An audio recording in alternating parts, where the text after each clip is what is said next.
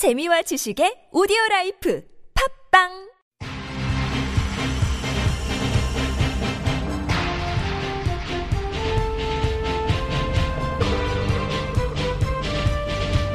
색다른 시선 김종배입니다.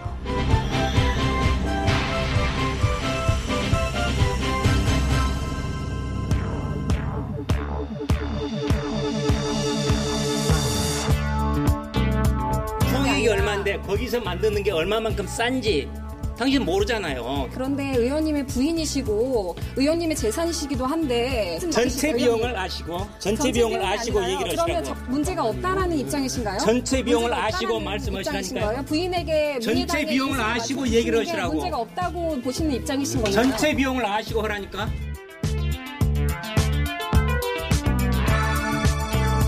심재철 자유한국당 의원의 목소리인데요. 이 국회 예산과 정치 후원금으로 9천만 원대의 인쇄 용역을 자기 부인이 대표로 있는 업체에 몰아줬다는 뉴스타파의 문제 제기에 격하게 반발한 겁니다.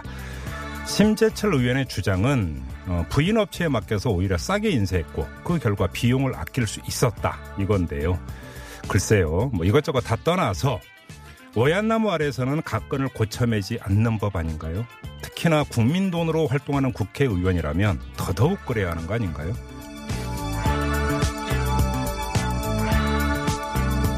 색다른 시선 김종배입니다는 오늘도 우직하게 하루를 정리해드립니다. 지금 바로 시작합니다. 핵심을 놓치지 않는 깊이 있는 뉴스 토크. 곽재훈 차윤죄 꽉찬 뉴스. 네, 두 기자와 함께합니다. 프레시안의 곽재용 기자 모셨고요. 어서 오세요. 네, 안녕하세요. 차윤주 프리랜서 기자 모셨습니다. 어서 오세요. 네, 안녕하세요. 네, 자 오늘은 곽재용 기자가 열어주시죠. 네, 여야 간 이견이 없는 일명 무쟁점 법안들을 의결할 예정이었던 오늘 국회 본회의가 결국 무산됐습니다. 네. 이 두 야당, 자유한국당과 바른미래당이 문재인 정부 인사 문제 등을 이유로 국회 일정에 협조할 수 없다는 기존 입장을 고수하면서였는데요. 네. 오전 원내대표 회동에서도 별다른 소득이 없었습니다. 네, 이 문제는 이제 이 꽉 찬 뉴스가 끝나는 대로 바른미래당 입장 들어볼 계획입니다. 잠시만 기다려 주시고요. 자, 다음 소식은요.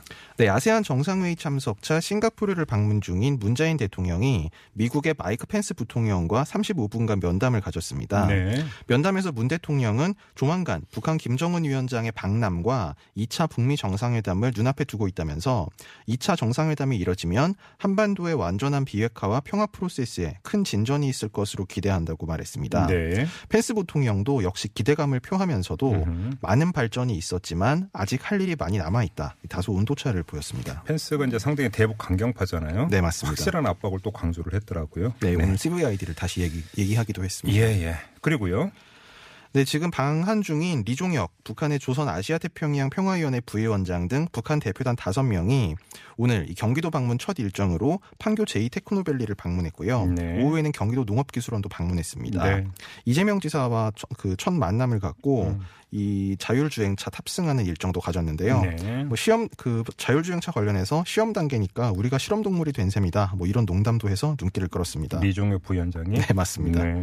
오늘 저녁에는 이 민주당 이해찬 대표 와 만찬을 가질 예정입니다. 네. 한편 우리 통일부는 당국 차원의 접촉 계획은 없다고 밝혔습니다. 어, 실험 동물이 아니라 얼리 어답탄인가요? 그렇죠. 네. 자, 다음은 차윤주 기자에게 마이크 넘기겠습니다. 주요 뉴스는요. 네, 임종원 전 법원 행정처 차장의 사건이 무작위 전산 배당을 통해서 지난 네. 12일 신설된 서울중앙지법 형사 합의부에 배당됐습니다. 네. 재판부는 명고 관계와 진행 중인 사건 등을 고려해서 이제 일부 재판부를 배제하고 나머지 재판부를 대상으로 했다고 밝혔습니다. 네. 어, 형사 36부는 재판장이 윤종섭 부장판사인데요. 네. 어, 윤 부장판사가 최근까지 민사 재판을 맡았었고 네. 주요 판결을 보면 고 백남기 농민의 유족이 살수차를 지휘하고 조종한 경찰관을 상대로 낸 민사 소송에서 네. 6천만 원을 배상하라는 판결을 냈었습니다. 알겠습니다. 아무튼 재판부 배당이 됐네요. 네. 이그 특별재 판 사법재판부 설치 특별법안은 통과될 기미가 보이지 않고 있는 거고. 그렇죠. 네. 자, 다음은요. 네, 서울 강서구 PC 살인 사건의 피의자 김성수가 심신 상실 또는 미약 상태가 아니라는 판단이 나왔습니다. 음, 네. 법무부는 오늘까지 김 씨를 상대로 전문의 면담과 행동 관찰 등을 통해서 정신 감정을 한 결과를 발표했는데요. 네. 우울증 증상으로 치료를 받아온 것은 맞지만 사건 당시 정신병적인 상태나 심신 미약 상태는 있지 않았던 것으로 판명됐다고 음, 밝혔습니다. 알겠습니다. 자, 그리고 한 수씩 더요. 네, 오늘 오전 독도 북동쪽 해상에서 한일 어선 두 척이 조업 중에 충돌하는 사건이 있었습니다. 네. 어, 우리 측 민간 어선은 침수됐고 어, 다행히 승선원 13명은 모두 구조가 됐는데요. 네. 어, 우리 측과 부딪힌 일본 선박은 8명이 타고 있었지만 인명 피해는 마찬가지로 없다고 합니다. 네네네. 어, 선원들의 주장에 따르면 일본 배가 이제 와서 들이받았다고 하는데요. 정확한 음. 사고 경위는 나오는 걸 봐야 될 것 같습니다. 독도 구역에서 일본 배가 와서 들이받았다. 네, 이거- 그렇다고 지금 주장을 하고 있습니다. 고의적인 도발은 아니겠죠, 설마? 뭐 사실이라면 거의 조선시대 안용복 사건 이런 거 생각나네요. 아, 오랜만에 들어보네요. 어, 국사 수업 열심히 잘 들으셨던 것 같습니다. 상당한 조예가 있으신 것 같아요. 네. 자, 이번엔 다시 곽재훈 기자에게 꽂힌 뉴스로 가죠. 어떤 뉴스입니까? 네, 제목을 좀 시적으로 뽑아봤는데요. 네. 당신 곁에 지금 누가 있습니까? 이렇게 해봤습니다. 두 기자가 있죠, 지금. 네. 음. 이거 박원순 서울시장이 선거 슬로건으로 냈었던 구호잖아요. 그렇죠? 박원순 시장 얘기는 아닐 것 같고 누구 예, 얘기인가요? 오늘 여기서 당신은 전원책 변호사 얘기입니다. 음. 오늘 아침 조선일보와 인터뷰를 했는데 네. 내용이 자신이 이제 앞으로 한국당, 바른미래당 의원 10여 명과 함께 이 새로운 보수 건설을 위한 포럼을 만들겠다. 음. 혁신과 대안이라는 이름의 포럼을 만들어서 네. 이 포럼을 통해서 보수 통합 촉매제 역할을 하겠다. 음. 뭐또 내년 초에 신당으로 갈 수도 있다. 뭐 이런 포부를 밝혔습니다. 그 10여 명이 누구예요? 이제 그게 문제인데요. 예. 그래서 오늘 제가 하루 종일 그걸 알아봤는데 예. 사실 뭐 한국당이나 바른미래당에 이 전원책 변호사하고 통화할 만한 사람 하면 떠오르는 분이 몇 분 있어요. 사실 예. 뭐 방송 출연을 하면서 친분은 좀 있다거나. 음, 음. 근데 대부분 하시는 얘기가 어, 첫 마디가 나는 아니다. 그러면서 좀 전원책 변호사의 이런 비전에 대해서 좀 뭐 박하다고 해야 될까 좀 부정적으로 많이들 얘기를 좀더. 구체적으로 저는 뭐라고 했는데요? 이제 뭐 한 의원 같은 경우는 뭐 전 변호사가 오라고 부른다고 누가 따라가겠냐. 음. 뭐 구심점이 되려면 뭐 인망이 있거나 돈이 많거나 뭐 그래야지. 뭐 그러면서 되게 좀- 솔직하게 이야기. 예, 뭐 심하게는 뭐 백일몽이다 이런 표현도 있었고요. 네. 뭐 저한테 오히려 이렇게 물어보더라고요. 누가 따라가는지 혹시 알면 나도 좀 알려줘. 바른미래당은 어떤가요? 반응이 좀? 그 바른미래당 의원들도 좀 마찬가지인데요. 네. 친분이 있는 의원 측 이제 여기는 의원 본인은 아니고 음. 뭐 거기 의원님 전 변호사하고 친하시지 않아요? 뭐 이렇게 물어봤는데 음. 한국당에서 이 조광특위 위원 맡고는 전혀 연락한 바가 없다. 네. 이렇게 얘기를 했고 네. 뭐 다른 의원도 뭐 그 이제 인터뷰 내용에 대해서 좀 혹시 뭐 들으신 얘기가 있냐 음. 물어봤더니 전혀 아는 바가 없다. 네. 뭐 심지어 좀 심하게는 뭐 다른 관계자 말로는 전 변호사 자가 발전 아니냐 뭐 이런 좀 얘기까지 나왔습니다. 그래요? 그러면 지금 10명 가운데 한 명도 못 찾은 거예요? 하루 종일 아, 취재했는데? 뭐 제가 좀 열심히 해봐야 될 것 같은데요. 네. 근데 뭐 좀 찾기가 쉽지 않습니다. 없는 거예요? 못 찾은 거예요? 그러니까 이게 사실 지금 구도가 좀 그런 게요. 네. 지금 말하자면 이제 한국당에서 지금 지도부를 형성하고 있는 분들은 소위 말하는 비박 내지는 복당파 이제 이런 네. 분들이잖아요. 네. 이분들하고는 지금 거의 원수 지간이 됐고 음. 친박계 의원들하고는 사이가 원래 안 좋았습니다. 그러니까 처음 조광특위 네. 위원이 될 때부터 좀 음. 이렇게 미덥지 않게 봤거든요. 친박에서는. 근데 이거저거 다 떠나서 10명의 의원과 함께 한다고 이제 하더라도 네. 그 혁신과 대안이라고 했네요. 네. 거의 뭐 신당까지 갈 수도 있다? 예. 이게 과연 제대로 되겠어요, 근데? 그러니까 지금 혁신은 지금 이제 전- 조광특위 위원이 돼서 하려다가 지금 네. 좀 불행한 그런 사태가 있었는데 네. 이 문제는 대안 부분일 텐데 네. 이제 대안이라고 하면 지금 보수 진영의 최대 문제는 역시 아직까지 박근혜 전 대통령 문제잖아요. 그렇죠. 이 탄핵을 놓고 지금 아직까지 갈라져 있고 서로 적대감까지 보이고 있는데 네. 이거를 극복하기 위해서는 일단 뭐 비전으로서 대안도 있어야 되고 음. 이거를 좀 이 뭐랄까요 화합을 이끌어낼 어떤 인물 이게 그렇죠. 필요한데 박근혜라고 하는 존재에서 이제 넘어설 수 있는 박근혜의 대안적 인물. 이것도 있어야 되는 거겠죠. 예, 그러니까 아까 그 제가 전해드린 이제 뭐 친박이라고 불리는 그 의원 얘기처럼 네. 전 변호사가 과연 구심점이 될 수 있겠느냐. 음. 이제 이 부분이 아니 물론 뭐 전 변호사가 뭐 상당히 영향이 있는 분으로 알려져 있지만 네. 정치인으로서는 아직 영향이 검증된 바가 없기 때문에 네. 뭐 조금 검증이나 이런 절차가 필요하지 않을까 이런 생각이 음, 됩니다. 그러니까요.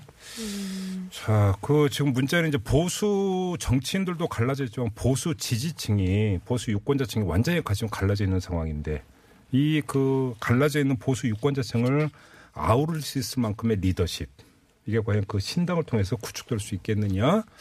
여기서 저희가 뭐 결론 내릴 이유는 없고요. 우리 애청자 여러분들이 또 정치 전문가들이 많으십니다. 우리 애청자 여러분들의 판단에 그냥 넘기죠. 일단 당장은 좀 쉽지 않아 보이는 게 네. 뭐 당장 그러니까 지금 조강특위 위원을 하면서 좀 이런저런 말씀을 많이 하셨는데 음. 그게 대부분 한국당 내에 있는 사- 의원들을 겨냥하는 거였거든요. 네네. 그만두면서는 이제 그 김병준 위원장이라던가 음. 김성태 원내대표, 김용태 사무총장 다 실명으로 비판을 했고 네. 또 이제 같은 자리에서는 뭐 이제 친박 중진들을 겨냥해가지고 음. 뭐 원내대표 지낸 사람들 다 물러나라 이렇게 네, 얘기했지 않습니까? 그렇죠, 그렇죠. 근데 당장 오늘 막 그 뭐랄까요 그 후과라고 해야 될까 이제 그런 게 막 돌아오던데 음. 이를테면 소위 말하는 친박 중진이라고 하는 뭐 정우택 의원, 유기준 의원 오늘 라디오 인터뷰를 했던데 음. 뭐 정우택 의원은 뭐 전 변호사가 말하는 보수가 내가 생각하는 보수랑 같은지 모르겠다. 약간 이렇게 남매기하듯이 얘기를 하더라고요. 음. 또 유기준 의원도 뭐 그 혁신과 대안이라는 거기에 현역 의원이 동참하는 게 있는지 제가 전혀 모르겠다. 음. 뭐 이렇게 얘기를 하더라고요. 알겠습니다. 가, 앞길이 순탄해 보이지 않는다. 일단 중간 정리 이렇게만 하고 네. 마무리하도록 하죠. 알겠습니다. 꽉찬 뉴스 진행하고 있는데요. 잠시 전하는 말씀 듣고 이어가겠습니다. 뉴스를 보는 새로운 방법. 색다른 시선 김종배입니다를 듣고 계십니다.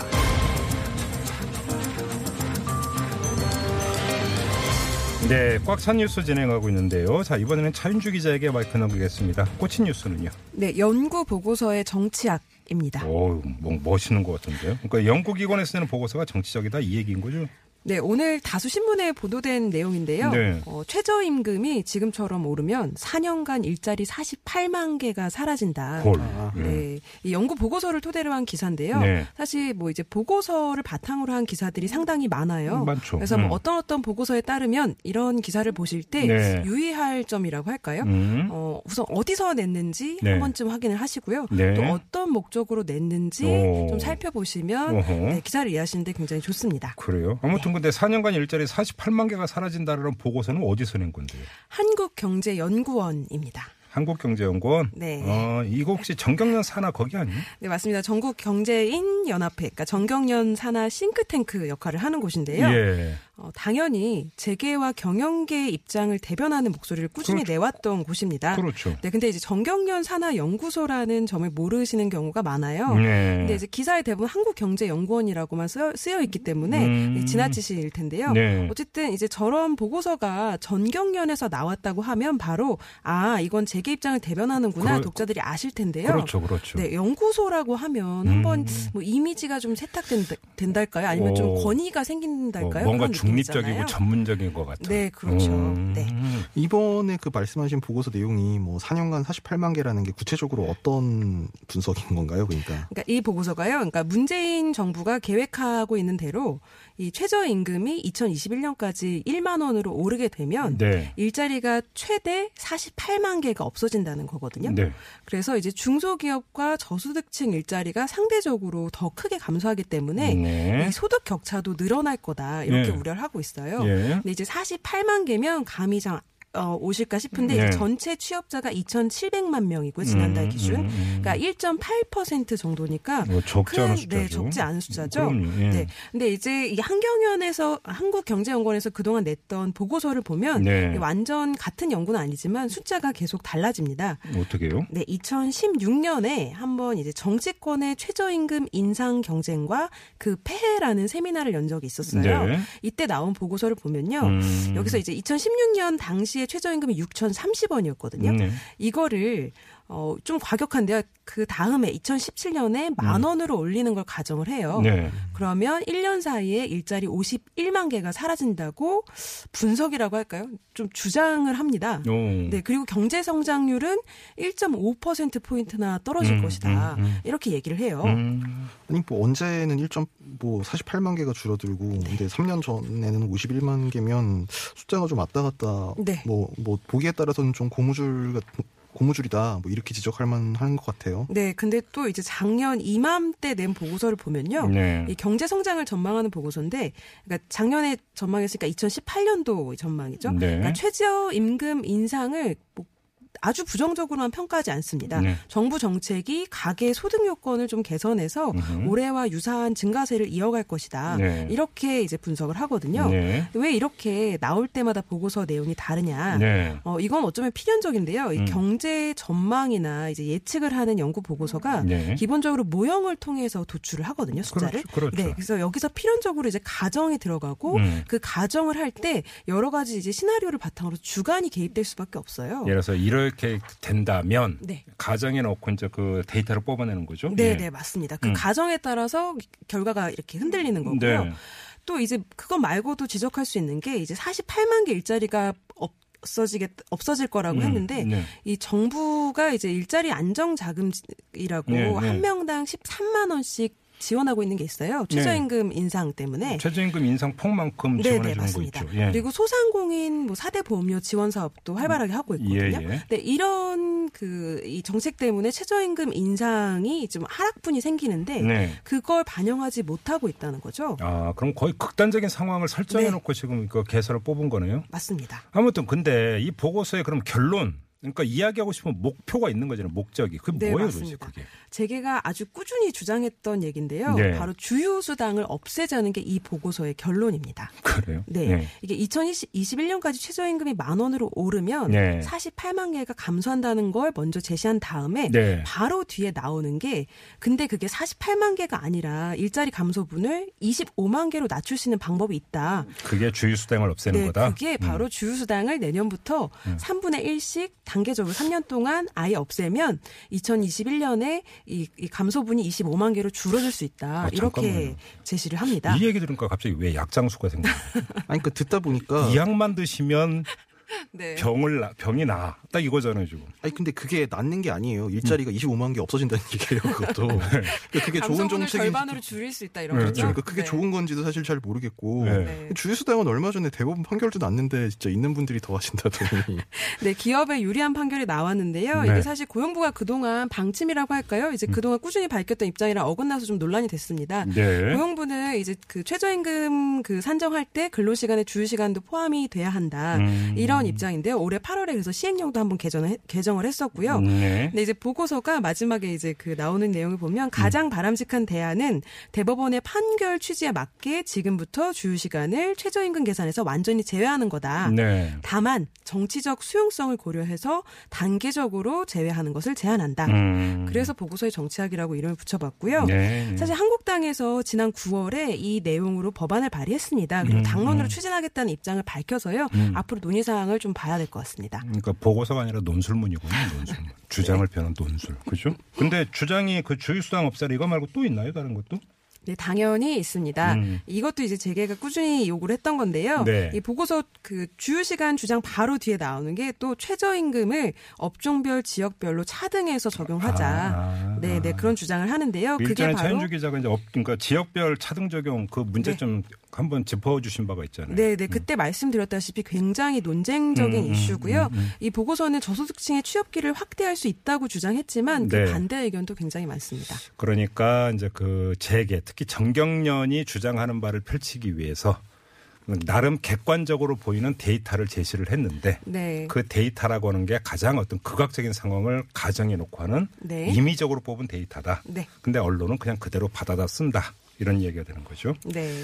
참고로 제가 지금 국회 출입하는데 네. 이 방금 주휴수당도 그렇고 음. 이 최저임금 업종 지역별 차등도 그렇고 네.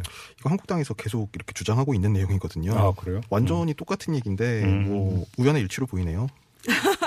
어, 우연의 일치로 보여요, 진짜? 네, 뭐 그렇게 보입니다. 어, 그냥 그냥 하는 말씀 아니고 알겠습니다. 더 이상 뭐 여쭙지는 않겠습니다. 네, 꽉찬 뉴스 이렇게 마무리하죠. 차윤주, 곽재훈 두 기자와 함께했습니다. 고맙습니다. 네, 감사합니다. 네, 감사합니다.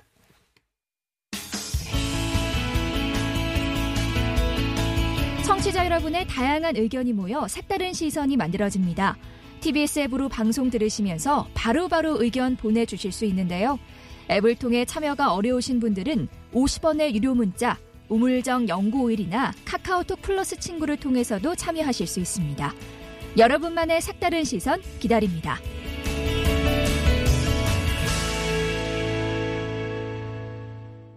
네, 이번엔 국회로 가보도록 하겠습니다. 오늘 오후 2시에 국회 본회의가 열릴 예정이었지만 자유한국당과 바른미래당이 불참을 했습니다. 그래서 본회의가 열리지 못했는데요. 두 야당은 음, 조국 민정수석의 해임과 고용세습 국정조사 도입 이걸 요구를 하고 있습니다. 그래서 지금 국회 일정이 어, 겉돌고 있는 이런 상황인데요. 자, 바른미래당의 입장 들어보도록 하겠습니다. 바른미래당 원내 수석부 대표를 맡고 있는 유이동 의원 전화로 연결합니다. 여보세요. 네, 안녕하세요. 네, 안녕하세요, 의원님. 오랜만에 인터뷰에 모시네요. 오늘 본회의에서 처리하려고 예정됐던 의안 상당 부분이 여야가 별로 이견을 보이지 않는 무쟁점 법안이라고 들었는데요. 네, 그렇습니다. 이건 좀 그래도 통과시키는 게 낫지 않았을까 싶은 생각도 드는데.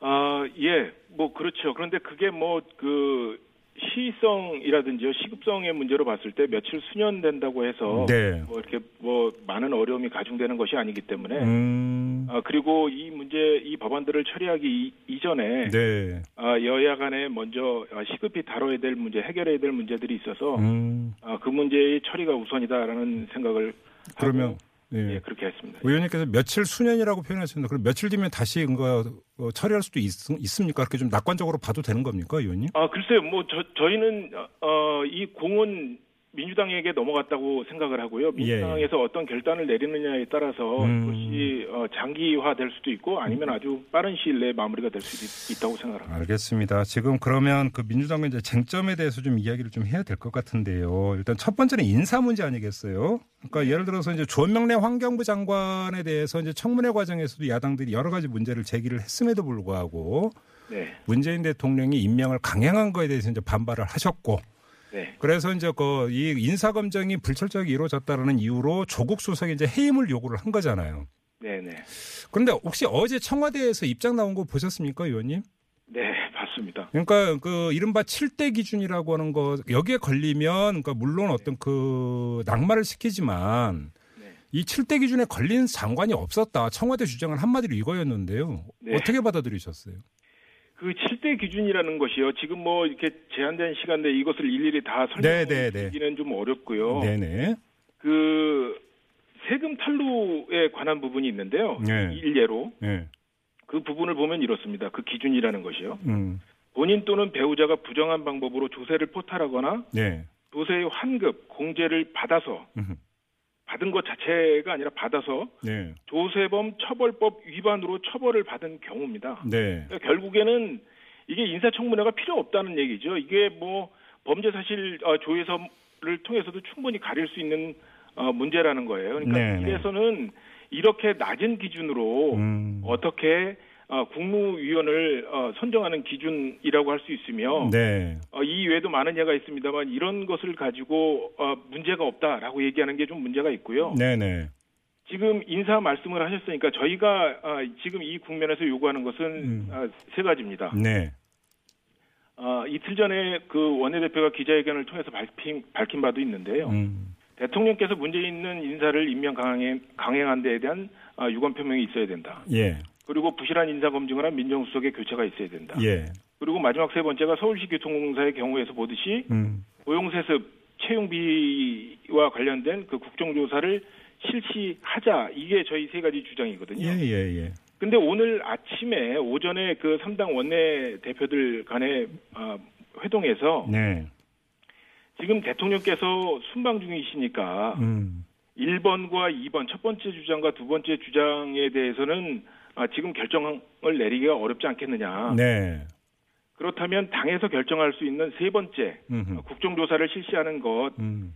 이것부터라도 시작을 하자. 네. 그 그리고 본회의를 열어서 법안들을 처리하자. 네. 라는 게 이제 저희의 그 중재안이었거든요. 네. 그런데 그 더불어민주당에서는 그 국정조사를 받지를 못하겠다는 거예요. 음.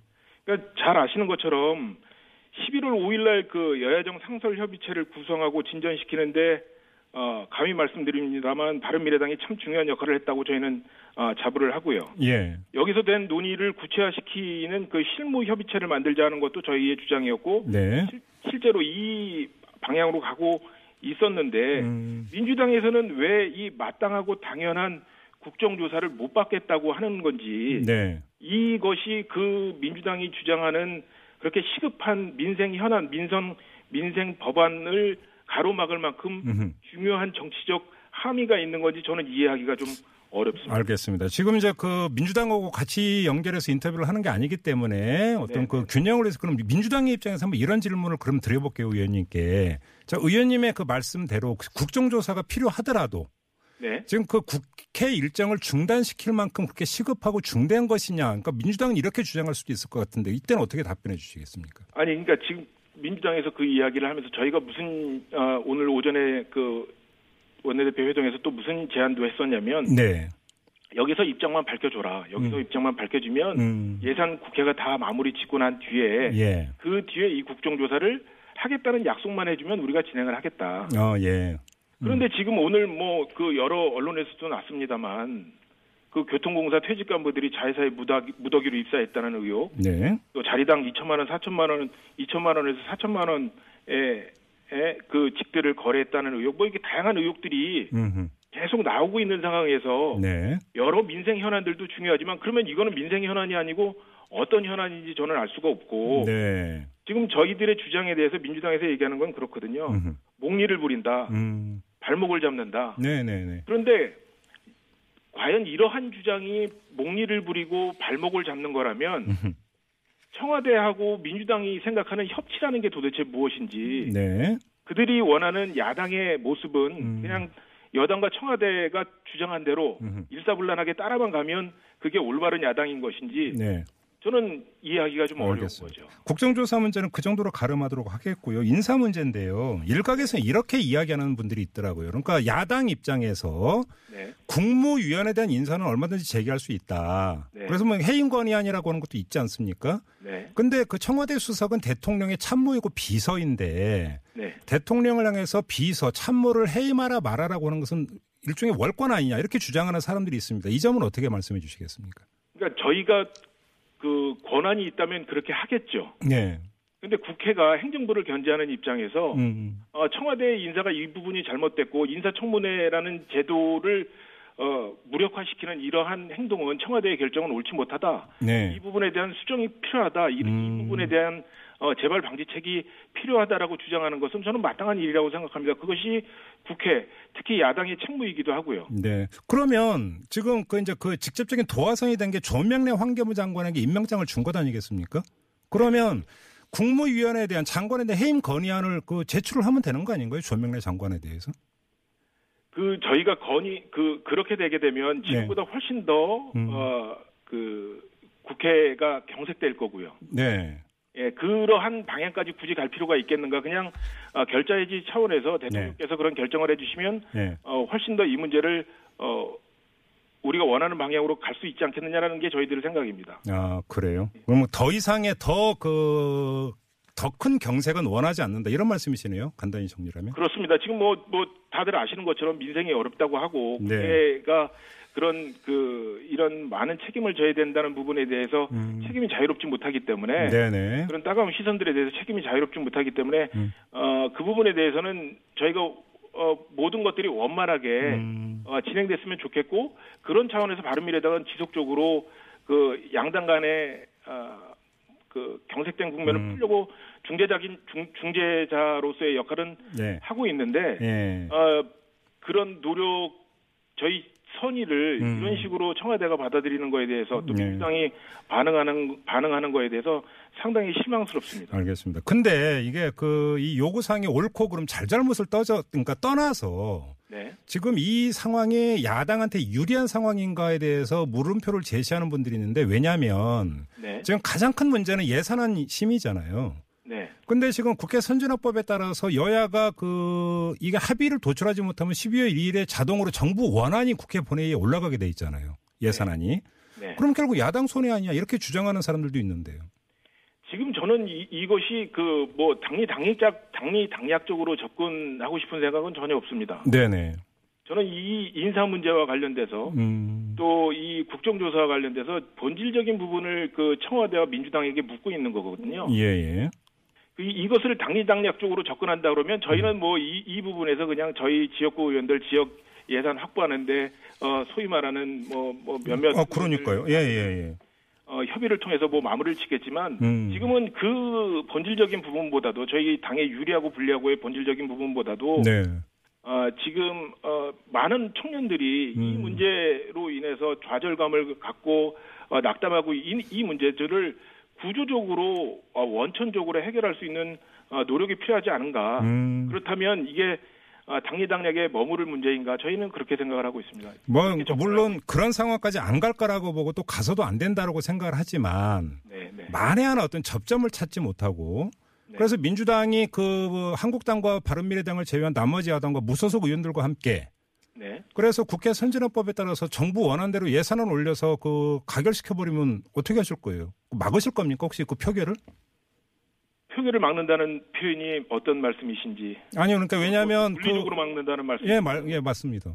아이고, 저 뭐 선진화법에 의해서 그 물리적으로 막을 수가 있겠습니까? 저희는 네. 뭐 저희 주장을 충분히 할 거고요. 네, 그리고 그렇게 강행 처리를 한다면 그 강행 처리에 대한 책임은 음, 민주당이 져야 될 거고 네, 그 예산이 국민들에게 올바르고 올바르게 쓰여서 음, 국민 생활에 도움이 될 수 있을지 없을지에 대한 어, 판단과 책임은 오롯이 정부와 청, 아, 저 민주당에게 있다라고 어, 저는 알겠습니다. 생각합니다. 의원님, 근데 이제 그 네. 공개된 무대에서 어떤 이런 그, 그 대치 이런 거 다 좋은데요. 물밑에서 혹시 좀 얘기 좀 오가고 있습니까? 민주당하고 접점 찾기 위한? 아니 그래서 오늘 그 10시 반에 그 3당 원내대표들 간에 모여서 네, 어 저희 입장에서는 아까 말씀드렸던 것처럼 첫 번째 두 번째는 후순위를 미루고 음. 대통령이 들어오시면 차후 논의하기로 하고 예, 국정조사에 대한 부분만 받자. 네, 국정조사가 지금 어 사회적으로 어 어, 어느 정도의 문제점을 갖고 있는지 음. 어, 나쁜 영향을 주고 있는지에 대해서는 모두가 공감하는 부분이니까 예, 예. 그러면 이거부터 처리하자고 하는데도 이것을 못하겠다고 저렇게 버티니까 음. 저희 입장에서는 오히려 거꾸로 민주당이 목리를 부리는 게 아닌가 싶은데요. 그럼 의원님께서 보시기에 민주당이 국정조사를 안 받는 진짜 이유가 뭐라고 생각하세요? 글쎄요, 저희가 알 수 있겠습니까? 저희가 알면 얼마나 좋겠습니까? 네, 좀, 아, 뭐, 저 사회자께서 좀 아신다면 저희에게 그- 저 힌트를 좀 주십시오. 저도 그러니까 그 저는 질문을 하는 사람이기 때문에 마지막으로 지금 그 시간 정도로 저희가 답답하다는 말씀이죠. 알겠습니다. 시간이 1분 정도밖에 안 남았는데 짧게 다른 문제 하나만 좀 여쭙고 마무리할게요. 의원님하고도 이제 그 유승민 의원하고도 이제 아주 그 그러니까 절친한 관계로 알고 있고 지금 이 보수 안에서 보수 통합 얘기가 계속 나오고 있지 않습니까? 네, 네. 그러면서 이제 유승민 의원의 어떤 그 입장이라든지 또 그 행동에 대해서 관심도 많은데 혹시 얘기 나눠보신 적 있으세요? 어, 뭐, 제가 일주일에 한 번 정도는 뵙는데요. 예. 예. 그 어떤, 뭐라고 하던가요? 그러니까 이 보수 통합이라든지 이런 거에 대해서? 아, 아직 뭐 그 부분에 대해서는 그, 뭐 구체적으로 이야기를 나눈 적은 없습니다. 그래요. 예, 뭐, 워낙에, 어, 저, 생각이 깊고 신중하고 음. 말수가 적은 분이라, 네. 아, 뭐, 어느 정도, 어, 당신 생각이 정리가 돼야 말씀을 하실 기회가 있지 않나 싶은데요. 아 그래요. 제가 뭐- 전해 들은 바는 없습니다. 아, 의원님하고도 뭐 그런 깊숙한 이야기는 나눠보신 바가 없고. 예. 알겠습니다. 자, 오늘 말씀 여기까지 드릴게요. 고맙습니다, 의원님. 네, 감사합니다. 네, 지금까지 바른미래당 원내 수석부 대표를 맡고 있는 유이동 의원이었습니다. 네, 색다른 시선 김종배입니다. 2부 마무리하고요. 잠시 뉴스 들으시고 7시 6분 3부에 돌아오겠습니다. 잠시만요.